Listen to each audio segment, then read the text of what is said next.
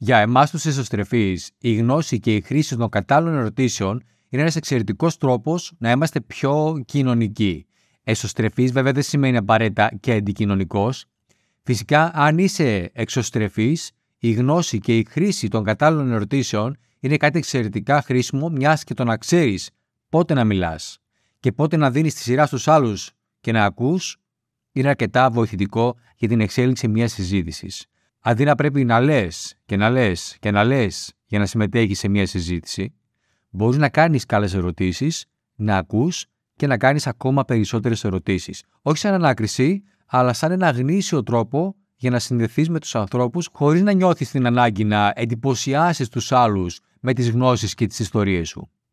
Ο Τζόρνταν Πίτερσον στους 12 κανόνες για τη ζωή λέει στον ένα το κανόνα να υποθέτεις ότι ο άνθρωπος τον οποίο ακούς ίσως γνωρίζει κάτι που εσύ αγνοείς. Η επικοινωνία δεν είναι μόνο ερωτήσεις και ακρόαση, είναι και το μοίρασμα, προφανώς. Αυτό που έχω δει, ωστόσο, μιλώντας με χιλιάδες ανθρώπους κάθε χρόνο, είναι ότι οι περισσότεροι είναι πιο πρόθυμοι να πούν παρά να ακούσουν.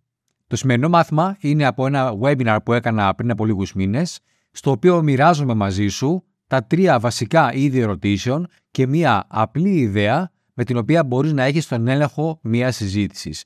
Προφανώς στο θέμα της επικοινωνίας ή των ερωτήσεων δεν είναι τα μόνα που μπορούν να συζητηθούν, μπορούν να μιλάμε για εβδομάδες για την επικοινωνία. Ωστόσο, σήμερα από όλες τις ιδέες θα μιλήσουμε για αυτά τα δύο θέματα.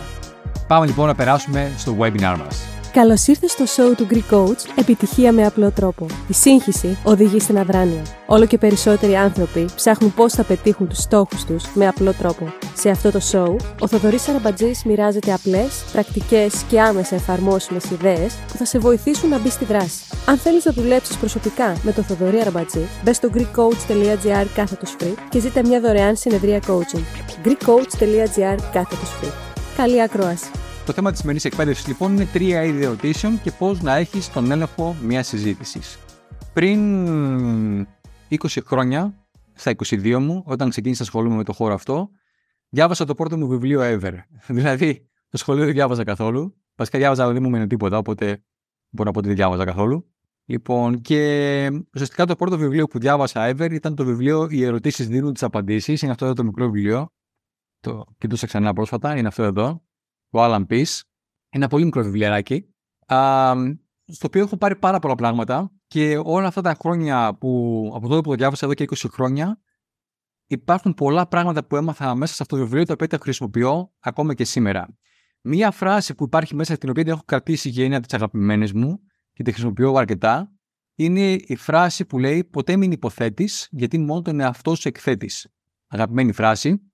Δηλαδή, κάνεις μια συζήτηση με κάποιον. Ωραία λέτε και οι δύο το ίδιο πράγμα. Αλλά μπορεί να είστε μεγαλωμένοι σε άλλο περιβάλλον, σε άλλη κουλτούρα, σε άλλη περιοχή ε, και να χρησιμοποιείτε τις εκφράσεις ή τις λέξεις με διαφορετικό τρόπο και να εννοείτε τελείως διαφορετικά πράγματα. Ακόμα και αν λέτε ακριβώς ίδιες λέξεις. Είναι εντυπωσιακό. Εντάξει. Ή μπορεί να σκέφτεστε διαφορετικά. Οπότε, αν ακούτε κάτι και δεν είστε σίγουροι ότι καταλαβαίνετε αυτό που ακούτε, ή αν βλέπετε ότι αυτό που ακούτε με αυτό που βλέπετε είναι διαφορετικό, μπείτε σε μια διαδικασία να ρωτήσετε. Επίσης, μην υποθέτετε για τις προθέσεις κάποιου ανθρώπου απλώς και μόνο από κάτι που βλέπετε ή που νομίσατε οτιδήποτε. Κάντε ερωτήσεις. Οι ερωτήσεις λοιπόν θα σας δώσουν τις απαντήσεις. Okay. Άρα, μία από τις αγαπημένες μου ερωτήσεις, και όσοι με γνωρίζουν ξέρουν ότι την κάνω συνεχώς, είναι η ερώτηση πώς το εννοείς. Ωραία. Ή γιατί το λες αυτό. Ή πες μου περισσότερα. Okay. Οπότε δεν γνωρίζω κάτι, θα πω πώς το εννοείς; Γιατί το λες αυτό; Γιατί το σκέφτηκες αυτό; Πες μου περισσότερα. Θέλω να μάθω περισσότερα. Δεν, δεν υποθέτω ότι ξέρω τι λέει ο άλλος. Okay. Και όπως έλεγε και ο Einstein, το σημαντικό λέει είναι να μην σταματάμε ποτέ να κάνουμε ερωτήσεις, να αμφισβητούμε, να αναρωτιόμαστε, γιατί μέσα από αυτό, μέσα από αυτή την αμφισβήτηση ουσιαστικά, όπως έλεγε και ο Μέντορά μου Νίκος Νικολαίδης, μέσα από την αμφισβήτηση έρχεται η γνώση. Εντάξει. Γιατί αν έχω μία ιδέα για κάτι και αρχίζω να αμφισβητώ την ιδέα αυτή που έχω, πώς την έμαθα, γιατί το πιστεύω αυτό, πού βασίζεται αυτή η ιδέα; Ωραία. Θα καταλήξω σε ένα από τα εξής δύο συμπεράσματα. Ότι αυτή η ιδέα που πιστεύω δεν ισχύει και θα καταλήξω σε μία νέα γνώση ή Λοιπόν, μου βγάλει τώρα το Instagram ότι έχω περάσει τις δύο ώρες χρήση σήμερα. Λοιπόν, α, ή θα επιβεβαιώσω αυτό που ήδη γνωρίζω και θα γίνει πιο ισχυρή η άποψη που είχα πριν. Άρα λοιπόν μέσα από την αμφισβήτηση έρχεται και η πραγματική γνώση. Τρία είδη λοιπόν ερωτήσεων. Θα ξεκινήσουμε με τα τρία είδη ερωτήσεων. Ένα από τα κλειδιά για να έχετε δύναμη στην επικοινωνία είναι το να κάνετε καλές ερωτήσεις και να ακούτε προσεκτικά τις απαντήσεις. Και όταν λέω καλές ερωτήσεις, τι εννοώ; Τρία πράγματα. Είναι τρία είδη ερωτήσεων. Είναι οι ανοιχτές ερωτήσεις, οι κλειστές και οι ερωτήσεις προτίμησης. Okay. Είναι ανοιχτές ερωτήσεις, οι κλειστές ερωτήσεις και οι ερωτήσεις προτίμησης. Τώρα, αυτές βέβαια έχουν κάποιες υποκατηγορίες, θα τις δούμε τώρα σήμερα λίγο πιο αναλυτικά. Πάμε να δούμε πρώτα απ' όλα τις πρώτες, τις ανοιχτές ερωτήσεις. Οι ανοιχτές ερωτήσεις είναι ερωτήσεις που ξεκινάνε με επιρρήματα, όπως ποιος, πού, πότε, πόσο, πώς, τι, γιατί. Ποιος, πού, πότε, πόσο, πώς, τι, γιατί. Όταν η ερώτηση ξεκινάει με κάτι από όλα αυτά, είναι η ερώτηση ανοιχτή. Τι σημαίνει λοιπόν ανοιχτή, είναι μια ερώτηση η οποία δεν μπορεί να απαντηθεί με ένα ναι ή με ένα όχι. Ωραία, μια ερώτηση ανοιχτή, ας πούμε, είναι τι κάνεις τώρα γι' αυτό; Τι αποτέλεσμα έχει; Γιατί είναι σημαντικό αυτό για σένα; Ποιες θα ήταν οι συνέπειες; Πότε το αποφάσισες αυτό; Πώς συνέβη; Πώς ένιωσες; Πώς το εννοείς; Ποιοι εμπλέκονται; Αυτές είναι οι ερωτήσεις που ανοίγουν το συνομιλητή σας. Δεν μπορούν να απαντηθούν όπως είπαμε ένα ναι ή με ένα όχι. Μία ανοιχτή ερώτηση του τύπου τι έχεις δοκιμάσει στο παρελθόν, όπως είπα λοιπόν, δεν μπορεί να απαντηθεί με ένα ναι ή με ένα όχι. Τώρα, συνήθως βέβαια αποφεύγω, είπα ότι και είναι και ερωτήσεις που ξεκινάνε με τη λέξη γιατί. Λοιπόν, αποφεύγω τις λέξεις που ξεκινάνε με το γιατί, τις ερωτήσεις με το γιατί, γιατί βάζουν τον συνομιλητή σε μια αμυντική θέση. Προσπαθεί δηλαδή να υπερασπιστεί τη θέση του. Ίσως χρησιμοποιήσω το γιατί για να εμβαθύνω σε κάτι που είπε. Γιατί το λες αυτό; Ή γιατί είναι σημαντικό αυτό για σένα. Okay. Οπότε λοιπόν μπορώ να ρωτήσω κάποιον τι θες να πετύχεις. Ωραία, ή α, παράδειγμα, επικοινωνώ με κάποιον, ε, κάποιον υποψήφιο πελάτη ενδεχομένως, το είπες είναι ο στόχος σου, τι θες να πετύχεις, μου λέει, εγώ θέλω να πετύχω αυτό. Ωραία. Λέω, είναι σημαντικό αυτό για σένα. Αυτή είναι η ερώτηση που απαντάτε με ένα ναι ή με ένα όχι. Αυτή είναι η επόμενη, το επόμενο τύπου ερώτηση, η κλειστού τύπου ερώτηση. Και θα μου πει, ναι, είναι σημαντικό. Γιατί είναι σημαντικό αυτό για σένα; Εδώ λοιπόν θα βάλω το γιατί, για να μπω λίγο σε περισσότερο σε βάθος σε αυτό που μου είπε. Βέβαια, θα αποφύγω να πω γιατί το έκανες αυτό. Εντάξει, αυτό το ρωτάμε συνήθως στα παιδιά. Γιατί το έκανες αυτό; Okay. Δεν έχει καλό αποτέλεσμα. Τι μπορούμε να πούμε λοιπόν αντί να, πούμε, αντί να ρωτήσουμε γιατί το έκανες αυτό; Τι σε οδήγησε να το κάνεις αυτό; Τι σκεφτόσουν που σε οδήγησε, που σε όδησε, που σε παρακίνησε να το κάνεις αυτό; Εντάξει. Ποιες άλλες ανοιχτέ ερωτήσεις μπορείτε να σκεφτείτε; Γράψτε μου θέλετε στα σχόλια. Ωραία. Το δεύτερο είδος ερωτήσεων είναι οι κλειστές ερωτήσεις. Βασικά να σου πω ότι κοιτάω εδώ πέρα γιατί εδώ έχω τα slides. Εντάξει, εδώ πέρα βλέπω εσάς και εμένα. Γι' αυτό. Ωραία. Όχι, εδώ είμαστε. Τέλεια. Το δεύτερο λοιπόν είδος ερωτήσεων είναι οι κλειστές ερωτήσεις. Οι, οι κλειστές ερωτήσεις είναι σχεδιασμένες για να οδηγήσουν τη συζήτηση σε ένα κλείσιμο. Είναι ερωτήσεις που συνήθως ξεκινάνε με ένα ρήμα. Θέλεις, έχεις, ξέρεις, είσαι, βλέπεις, είσαι έτοιμος να ξεκινήσεις. Ναι, όχι. Θέλεις να βρεθούμε; Ναι, όχι. Είναι σημαντικό αυτό για σένα.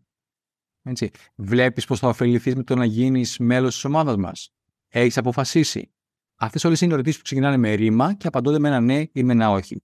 Τότε λοιπόν, όταν ξεκινάτε με ένα ρήμα, απαιτείται ουσιαστικά μία απάντηση ναι ή μία απάντηση όχι. Προσοχή, όταν κάνετε τη μία κλειστή ερώτηση μετά την άλλη, η συζήτηση φαντάζει λίγο πιο ρηχή μοιάζει λίγο με συνέντευξη ή με ανάκριση. Όταν όμως κάνουμε ανοιχτές ερωτήσεις, ο συνομιλητής μας ίσως χρειαστεί λίγο χρόνο να σκεφτεί. Έτσι, θέλει, μπορεί να θέλει να σκεφτεί περισσότερο και να μας πει περισσότερα για τον εαυτό του ή για τη σκέψη του. Και αυτό είναι κάτι που αρέσει στους περισσότερους. Και επειδή αυτό δείχνει για το άτομο, τι γίνεται. Αυτός που κάνει τις ερωτήσεις, ωραία, μάλλον το πει διαφορετικά, είναι καλό για τους ανθρώπους να τους κάνουμε ερωτήσεις. Τους αρέσει να τους κάνουμε συνήθως ανοιχτές ερωτήσεις. Να τους βάζουμε σε μια διαδικασία να θέλουν να πούμε περισσότερα για, το, για τον εαυτό τους.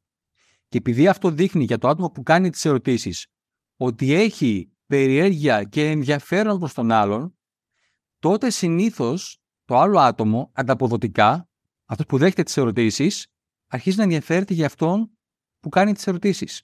Καταλαβαίνετε; Πριν είχα κάνει Η Μαρία εδώ λέει με ακούμε διακοπές. Οι υπόλοιποι με ακούτε κανονικά στο Zoom.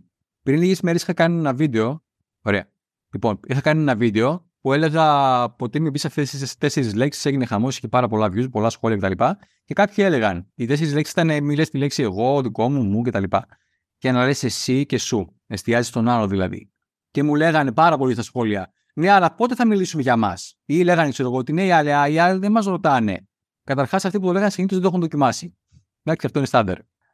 Αλλά αν έχετε ένα άτομο απέναντί σας, το οποίο ενδιαφέρεται για εσά, όταν κάνετε ερωτήσεις και ρωτάτε για τους άλλους, θα θέλουν να μάθουν για εσά. Οπότε ανταποδοτικά συνήθως λειτουργεί ότι ο άλλος που ρωτάμε για αυτόν ενδιαφέρεται εκείνος συνήθως για μας. Επίσης, ανοιχτέ ερωτήσεις οδηγούν τη συζήτηση περισσότερο σε βάθος, κάτι που κάνει την εμπειρία της συζήτησης πιο ευχάριστη και για τους δύο. Πώς να κάνουμε λοιπόν τώρα ανοιχτέ ερωτήσεις; Και πότε να κάνουμε. Α, ωραία. Τώρα, προφανώς σίγουρα δεν εννοώ να μην κάνουμε ποτέ κλειστές ερωτήσεις. Έτσι, σίγουρα έχουν τη χρησιμότητά τους. Επίσης, να πω ότι στις κλειστές ερωτήσεις μπορούν να μπουν και ερωτήσεις που ε, απαντώνται, απαντούνται μονολεκτικά. Δηλαδή, το από πού είσαι ή πόσο χρόνο είσαι ή με τι ασχολείσαι, είναι ερωτήσεις που μπορούν να απαντηθούν μονολεκτικά. Okay. Οπότε αυτές μπορούμε να τις βάλουμε στην κατηγορία των κλειστών ερωτήσεων. Κάποιες φορές στην αρχή μιας συζήτησης με ένα άτομο που μόλις γνωρίσαμε, μπορεί να κάνουμε κλειστές ερωτήσεις. Και μόλις το άτομο απαντήσει στις κλειστές μας ερωτήσεις, μετά μπορούμε να κάνουμε περισσότερες ερωτήσεις, περισσότερες ανοιχτές ερωτήσεις, ώστε να διευκρινίσει ή να αναπτύξει κάτι που είπε. Οπότε εδώ μπορείτε να κάνετε ερωτήσεις που ξεκινάνε ως εξής. Να πείτε παράδειγμα πώς ήταν το τάδε; Τι σου άρεσε περισσότερο στο. Ποιο ήταν το δυσκολότερο πράγμα σχετικά με το πώς ένιωσες με το τάδε. Αυτές είναι αυτή είναι τρόπο να ξεκινήσετε ανοιχτές ερωτήσεις.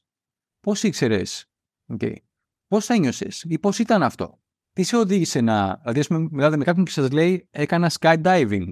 Έλα, ρε, σοβαρά, πώς ήταν το να κάνεις skydiving, πώς ήταν το να, να πηδάς από τόσο ψηλά; Ή το Σαββατοκύριακο πήγαμε μια εκδρομή στο βουνό. Έλα, πώς ήταν το βουνό, πώς ήταν το να πας αυτή την εκδρομή; Πώς ήταν η εμπειρία στο βουνό το φθινόπωρο; Okay. Τι σε οδήγησε να τη εντυπωσίασε ή τη εξέπληξε περισσότερο σχετικά με το με ποιο τρόπο διαφέρει, με ποιο τρόπο μοιάζει; Ωραία. Γιατί θέλεις να... Αυτοί είναι τρόποι που μπορούμε να ξεκινήσουμε και να κάνουμε ανοιχτές ερωτήσεις. Ας δούμε τώρα λοιπόν πώς μπορείτε να πάρετε αυτές τις ερωτήσεις και να τις εφαρμόσετε στην πράξη. Και για παράδειγμα, έχουμε μια συζήτηση με κάποιον και που γνωρίζουμε τέλος πάντων και λέμε, εγώ από πού είσαι. Αυτή την ερώτηση είναι ανοιχτή ή κλειστή; Τι λέτε; Από πού είσαι; Γράψτε μου στο chat. Λοιπόν, πολύ ωραία. Ο Χρήστος λέει ότι είναι κλειστή. Από πού είσαι; Κλειστή. Η Αλεξάνδρα. Το Instagram, τι λέει εδώ πέρα; Στο Instagram, αν συνεχίσετε και βλέπετε, πατήστε την καρδούλα, γράψτε, συμμετέχετε και με τι ερωτήσει. Λοιπόν, η Ελένη λέει κλειστή, η Βασιλική κλειστή, η Χαρά κλειστή, η Έφη κλειστή. Λοιπόν, πολύ σωστά. Αυτή η ερώτηση, μπράβο, ναι, μεν δεν είναι ερώτηση ναι ή όχι, αλλά επειδή μπορεί να απαντηθεί μονολεκτικά, τη θεωρούμε ότι είναι κλειστή. Okay. Αν λοιπόν τώρα συνεχίσουμε και πούμε από πού είσαι, είμαι από το Κιλκή. Ωραία. Ζεις όλη σου τη ζωή εκεί. Τι ερώτηση είναι αυτή; Είναι πάλι κλειστή. Ναι ή όχι; Αντί να πούμε όμως αυτό, αντί να πούμε ζεις όλη σου τη ζωή εκεί, μπορούμε να πούμε πώς πώς είναι η ζωή, πώς ήταν η ζωή, η ζωή σου μεγαλώνοντας εκεί, πώς είναι το να ζεις στο Κιλκή. Okay. Άρα λοιπόν, αντί να κάνουμε την ερώτηση ζει όλη σου τη ζωή εκεί, που είναι μια δεύτερη κλειστή στα καπάκια ερώτηση, μπορούμε να πούμε πώς ήταν η ζωή μεγαλώνοντας εκεί αν συναντούμε το άτομο σε μια άλλη περιοχή, τι σε έφερε εδώ; Συνεχίζουμε. Τι σε έφερε εδώ; Okay. Τώρα θέλω να πούμε περισσότερο σε βάθος. Κάποιος μπορεί να πει τέλεια. Ε, έχεις αδέρφια ή πόσα αδέρφια έχεις; Η ερώτηση πόσα αδέρφια έχεις, τι είναι κλειστή ή ανοιχτή; Τι λέτε, γράψτε μου στα σχόλια. Η ερώτηση πόσα αδέρφια έχεις; Ανοιχτή λέει η Αλεξάνδρα, η Ευανθία λέει κλειστή, κλειστή. Μπράβο. Ο Γιώργο λέει κλειστή γιατί απαντάει μονολεκτικά. Σωστά. Ωραία. Αντί να ρωτήσω όμως αυτό, όπως αδέρφια έχει, μπορούμε να πούμε: Ωραία, πες μου περισσότερο για την οικογένειά σου. Okay. Σου είναι δύσκολο να ζεις μακριά τους; Ναι. Τι σου λείπει περισσότερο από την πόλη σου από το σπίτι σου; Βλέπετε τι κάνουμε. Κάνουμε ένα συνδυασμό κλειστών και ανοιχτών ερωτήσεων, ειδικά σε άτομα τα οποία γνωρίζουμε στην αρχή. Ή μια άλλη συζήτηση. Ωραία, τι σπουδάζεις; Ξεκινάμε μια άλλη συζήτηση. Τι σπουδάζεις; Σπουδάζω αυτό. Έτσι, αυτή είναι μια κλειστή ερώτηση. Γιατί επέλεξες να... αυτό το αντικείμενο; Αυτή είναι μια ανοιχτή ερώτηση. Μετά θα μπορούσε κάποιος να ρωτήσει, σου αρέσει; Αλλά αν θέλουμε να την κάνουμε καλύτερη, αυτή τι μπορούμε να πούμε; Ποιο είναι το αγαπημένο σου μάθημα; Ποιο είναι το πιο ενδιαφέρον μέρος του μαθήματος; Η Αλεξάνδρα λέει ναι, αλλά μπορεί να αναλύσει τα παραπάνω το θέμα. Δεν θεωρείται με αυτόν τον τρόπο ανοιχτή εξ αρχής στην ερώτηση με το αν έχει αδέρφια. Θα σου πω. Αυτό ισχύει για τα πάντα. Ακόμα και μια κλειστή ερώτηση που απαντάται με ένα ναι ή με ένα όχι, ο άλλος πάλι μπορεί να πει περισσότερα, Αλεξάνδρα. Απλώς ε, μπαίνουμε σε μια, σε μια διαδικασία να σκεφτούμε αν ε, για να απαντήσει, αν μπορεί να απαντήσει μονολεκτικά ή αν θα πρέπει να απαντήσει λέγοντας κάτι περισσότερο. Εντάξει. Λοιπόν, οπότε μετά μια άλλη συζήτηση, με τι ασχολείσαι, okay. αυτή μπορούμε να πούμε ότι είναι κλειστή ερώτηση. Πάλι φυσικά όπως λέει και η Αλεξάνδρα, μπορεί να ρωτήσει κάποιον με τι ασχολείσαι και να αρχίσει να σου κάνει ολόκληρη ιστορία, έτσι. Λοιπόν, σου αρέσει η δουλειά σου; Αυτή είναι η ερώτηση, είναι η μερήμα, έτσι. Σου αρέσει; Ναι ή όχι; Πώς ήξερες ότι θέλεις να ασχοληθείς με αυτό το επάγγελμα; Πώς βρήκες τη συγκεκριμένη θέση; Ερωτήσεις λοιπόν που κάνουν τον συνομιλητή να ανοιχτεί. Okay. Άρα αυτό που θέλω να κάνετε είναι να σκέφτεστε πώς μπορώ αυτή την ερώτηση να την κάνω ανοιχτή. Αν θέλω να τον άλλο να τον κάνω ανοιχτή. Εντάξει. Βέβαια, θέλω να έχετε στο νου σα και το εξής: Ότι κάποιες ερωτήσεις μπορεί να θεωρηθούν υπερβολικά ανοιχτές. Για παράδειγμα, η ερώτηση Πες μου λίγα περισσότερα για σένα είναι τόσο ανοιχτή που μπορεί να τους κάνει να μην ξέρουν από πού να ξεκινήσουν ή άλλες ερωτήσεις όπως πώς πέρασε το Σαββατοκύριακό σου ή πώς ήταν το σχολείο.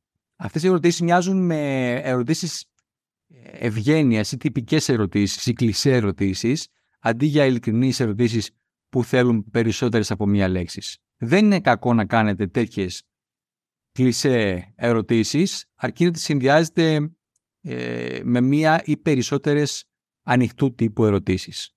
Για παράδειγμα, Πώς ήταν το Σαββατοκύριακό σου, τι έκανες, okay. πώς ήταν η μέρα σου, ποιο ήταν το highlight, πώς σου φάνηκε, τι σου άρεσε περισσότερο; Αν έχουμε κάποιον να μιλήσουμε καιρό, πώς είσαι, τι συναπαστικό συμβαίνει στη ζωή σου; Ωραία. Αν ο συνομιλητής σας απαντάει κοφτά, σύντομα και θέλετε να σας πει περισσότερα, μπορείτε να κάνετε κάτι τέτοιο. Α, ωραία, τι άλλο. Ακούγεται ενδιαφέρον. Παίζουν περισσότερα.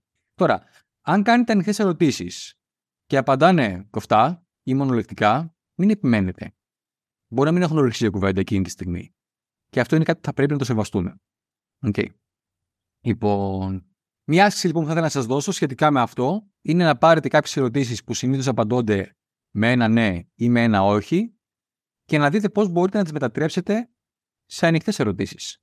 Παράδειγμα, μια κλειστή ερώτηση θα συστήνατε τα προϊόντα τη υπηρεσία μας σε άλλους. Πώς μπορούμε να την κάνουμε ανοιχτή αυτή; Ποιοι είναι οι βασικοί λόγοι που επιλέξατε τα προϊόντα τη υπηρεσία μας; Μια άλλη κλειστή ερώτηση είναι σου άρεσε αυτό που είδες; Ωραία. Πώς μπορούμε να την κάνουμε ανοιχτή; Τι σου άρεσε περισσότερο σε αυτό που είδες; Μια άλλη κλειστή ερώτηση. Θέλεις να βρεθούμε το Σάββατο; Πώς μπορούμε να την κάνουμε ανοιχτή; Πότε σε βολεύει να βρεθούμε; Πώς είναι το πρόγραμμά σου το Σαββατοκύριακο; Ωραία. Ή εδώ μπορείτε να χρησιμοποιήσετε και το τρίτο είδος ερωτήσεων που θα δούμε αμέσως μετά. Τις ερωτήσεις προτίμησης.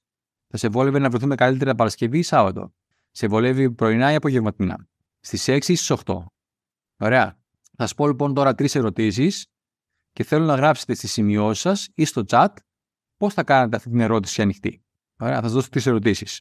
Η πρώτη ερώτηση είναι, Σου άρεσε το ταξίδι που έκανες; Αυτή είναι μια κλειστή ερώτηση. Θέλω να γράψετε ή στο chat ή στις σημειώσεις σας πώς μπορώ αυτή την ερώτηση να την κάνω τελικά ανοιχτή; Σου άρεσε το ταξίδι που έκανες; Ωραία, Χρήστο. Τι σου άρεσε περισσότερο στο ταξίδι σου, στο ταξίδι που έκανες; Okay. Μια άλλη απλή ερώτηση. Είσαι καλά; Πώς αυτή την ερώτηση μπορούμε να την κάνουμε καλύτερη; Ανοιχτή, μάλλον ή καλύτερη; Ωραία, τι βρήκες ενδιαφέρον εκεί, λέει η Χαρά. Η Εφη, πώς πέρασες το ταξίδι σου, ωραία. Τι σε εντυπωσίασε παραπάνω στο ταξίδι που έκανες και γιατί. Τι καινούριο είδες στο μέρος που πήγες, Κωνσταντίνα; Ωραία. Η Αλεξάνδρα λέει, σε σχέση αντί για την ερώτηση είσαι καλά, πώς αισθάνεσαι αυτό το διάστημα; Ωραία. Η τρίτη ερώτηση είναι, έγραψες καλά στο τεστ για τα παιδιά αυτό. Okay. Πώς θα μπορούσαμε να κάνουμε αυτή την ερώτηση ανοιχτή, για να κάνουμε το παιδί να πει περισσότερα; Α, ωραία, Κωνσταντίνα. Πώς σου φάνηκαν οι ερωτήσεις του τεστ; Η Μαρία λέει: Ήταν εύκολα τα θέματα. Αυτή η ερώτηση η Μαρία μου κάνει λίγο κλειστή. Ήταν εύκολα τα θέματα. Ναι. Ειδικά αν έχει αγόρια. Πώς πιστεύεις ότι θα πήγες στο τεστ; Ω, πολύ ωραία ερώτηση, Χριστό. Προετοιμάστηκε κατάλληλα για το τεστ, λέει η Αλεξάνδρα. Πού δυσκολεύτηκες; Χαρά. Πολύ ωραία. Πάρα πολύ ωραίες ερωτήσεις, παιδιά. Ευχαριστώ. Τέλεια. Να θυμάστε ότι οι περισσότερες κλειστές ερωτήσεις μπορούν πολύ εύκολα να μετατραπούν σε ανοιχτές με μερικές μικρές αλλαγές. Αυτό ήθελα περισσότερο να, να σας τονίσω και να, εκεί ήθελα να καταλήξω περισσότερο. Και τρίτο, λοιπόν, υπάρχουν και οι ερωτήσεις προτίμησης.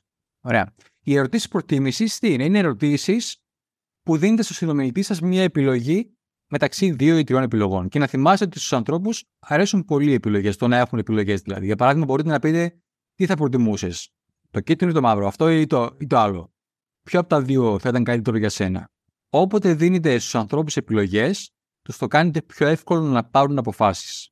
Ωραία. Δεν τους αρέσει να έχουν μόνο μία επιλογή. Οπότε, ακόμα και αν έχετε μόνο μία επιλογή, πείτε τους, θα πληρώσει με κάρτα ή με μετρητά, αν ασχολείστε με τις πωλήσεις τέλο πάντων. Θα πάρεις προμήθεια για ένα ή για τρεις μήνες. Θα το πάρεις τώρα ή θες να στο στείλουμε.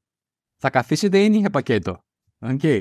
Όταν τους δίνετε λοιπόν επιλογές, τους το κάνετε πιο εύκολο να αγοράσουν ή να συμφωνήσουν μαζί σας. Τώρα, βέβαια, δεν θέλουμε οι άνθρωποι να συμφωνούν μαζί μας απλώς και μόνο για να συμφωνούν. Έτσι, θα πρέπει να έχει κάποιο νόημα όλο αυτό. Και επίσης να πω το εξής εδώ πέρα, γιατί τώρα θα μιλήσουμε για το πώς να έχουμε τον έλεγχο μιας συζήτησης. Όλα αυτά που συζητάμε τώρα δεν είναι οι τεχνικές χειρισμού των ανθρώπων. Είναι, είναι κάποιες ιδέες οι οποίες μπορούν να βελτιώσουν την επικοινωνία μας. Είναι κάποιες πολύ ισχυρές τεχνικές και ιδέες που αν τις μάθετε θα μπορείτε να είστε πολύ αποτελεσματικοί στην επικοινωνία σας. Αυτό όμως θα πρέπει να έχετε και με μια ευθύνη. Την ευθύνη είναι να τα χρησιμοποιείτε με ηθικό τρόπο. Εντάξει. Όχι απλώς για να χειριζόμαστε τους ανθρώπους. Πάμε λοιπόν τώρα για τον έλεγχο της συζήτησης. Όταν λέω να έχετε τον έλεγχο μιας συζήτησης, δεν το λέω όπως είπα με σκοπό να χειριστείτε τους ανθρώπους, να χειριστείτε τον συνομιλητή σας, τον υποψήφιο πελάτη ή συνεργάτη.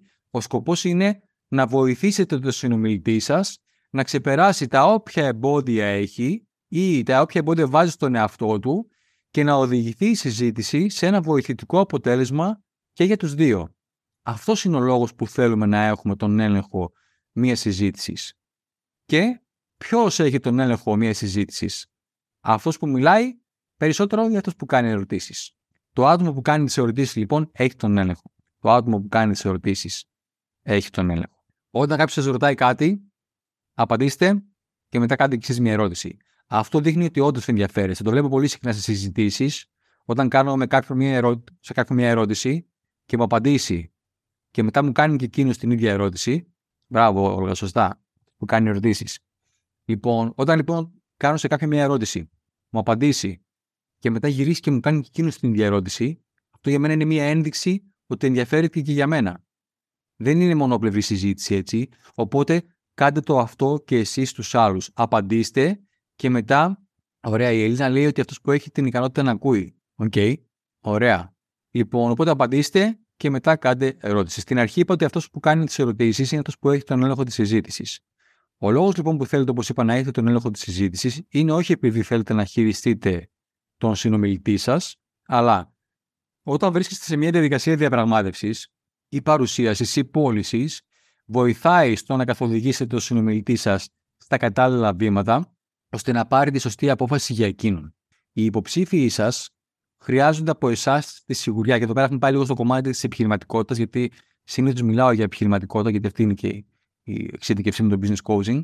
Οπότε οι υποψήφοι, οι πελάτες λοιπόν, οι συνεργάτες, χρειάζονται από εσάς τη σιγουριά ότι μπορείτε να τους καθοδηγήσετε. Χρειάζονται την ηγεσία σας. Και ένας τρόπος που επιδεικνύεται από την αρχή αυτή τη σιγουριά είναι οδηγώντας τη συζήτηση συνεχώς σε ένα επόμενο βήμα.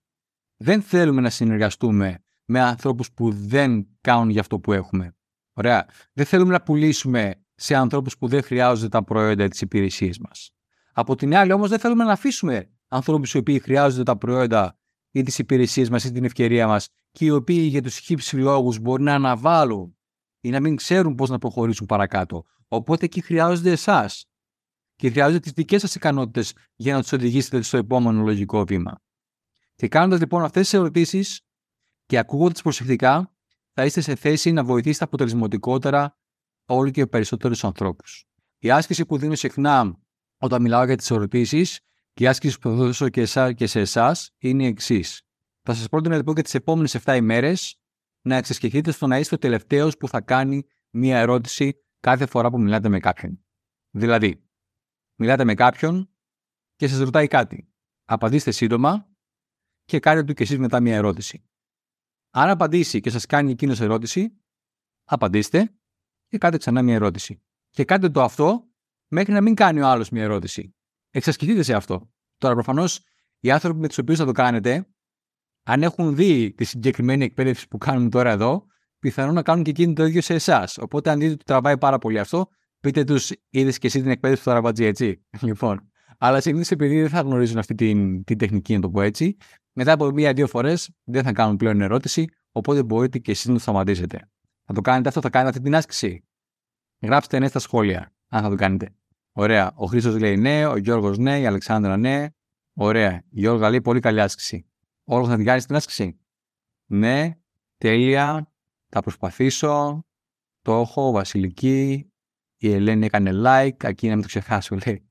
Ωραία. Ωραία. Αύριο και όλες με τις μαθητές μου, η Γιώτα, η Ελίνα θα προσπαθήσει. Ναι, ναι. Η Εύη. Τέλεια. Παιδιά, κανείς όμως δεν μου κάνει ερώτηση. Θα σε κάνω μια ερώτηση, απαντήσετε ναι. Αλλά κανείς δεν έκανε ερώτηση. Πρέπει να μου κάνετε ερώτηση. λοιπόν, OK. Okay. Όχι εννοώ, σας έκανα μια ερώτηση. Απαντήσετε και πρέπει να κάνετε ερώτηση μετά. Δεν πειράζει. Λοιπόν, ωραία. Τέλεια. Οπότε θα ανακεφαλαιώσουμε. Πλησιάζουμε στο τέλος. Ωραία. Είπαμε λοιπόν ότι οι ερωτήσεις βοηθούν τους εσωστρεφείς αλλά και τους εξωστρεφείς. Γιατί οι εσωστρεφείς μπορούν να συμμετέχουν σε μια συζήτηση χωρίς να νιώθουν την ανάγκη ότι πρέπει συνεχώς να λένε, να λένε, να λένε. Και από την άλλη, οι εξωστρεφείς καλό είναι να κάνουν λίγο πίσω και να κάνουν κάποιες ερωτήσεις και να ακούν προσεκτικά. Εντάξει. Οι ερωτήσεις θέλουμε να κάνουμε ερωτήσεις και να ακούμε καλά, να ακούμε προσεκτικά, να μην υποθέτουμε γιατί μόνο τον εαυτό μας εκθέτουμε.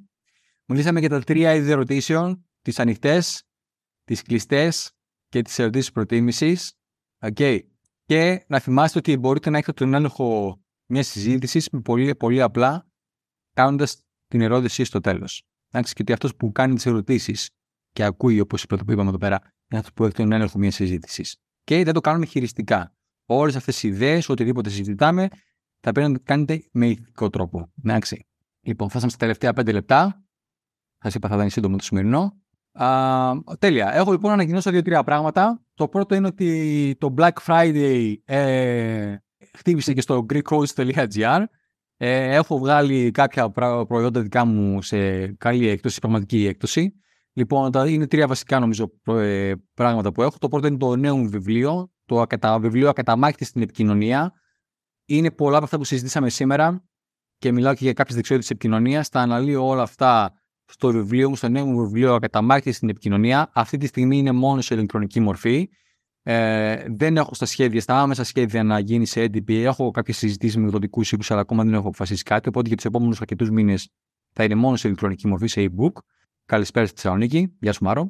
Λοιπόν, Α, οπότε, αν, το, αν θέλετε το βιβλίο, η κανονική τιμή είναι στα 29 ευρώ, αλλά σαν Black Friday, το οποίο βέβαια Black Friday ξεκίνησε από, το, από χθες και θα κρατήσει μέχρι την άλλη Τετάρτη, μέχρι 30 του μηνός, είναι στα 14 ευρώ.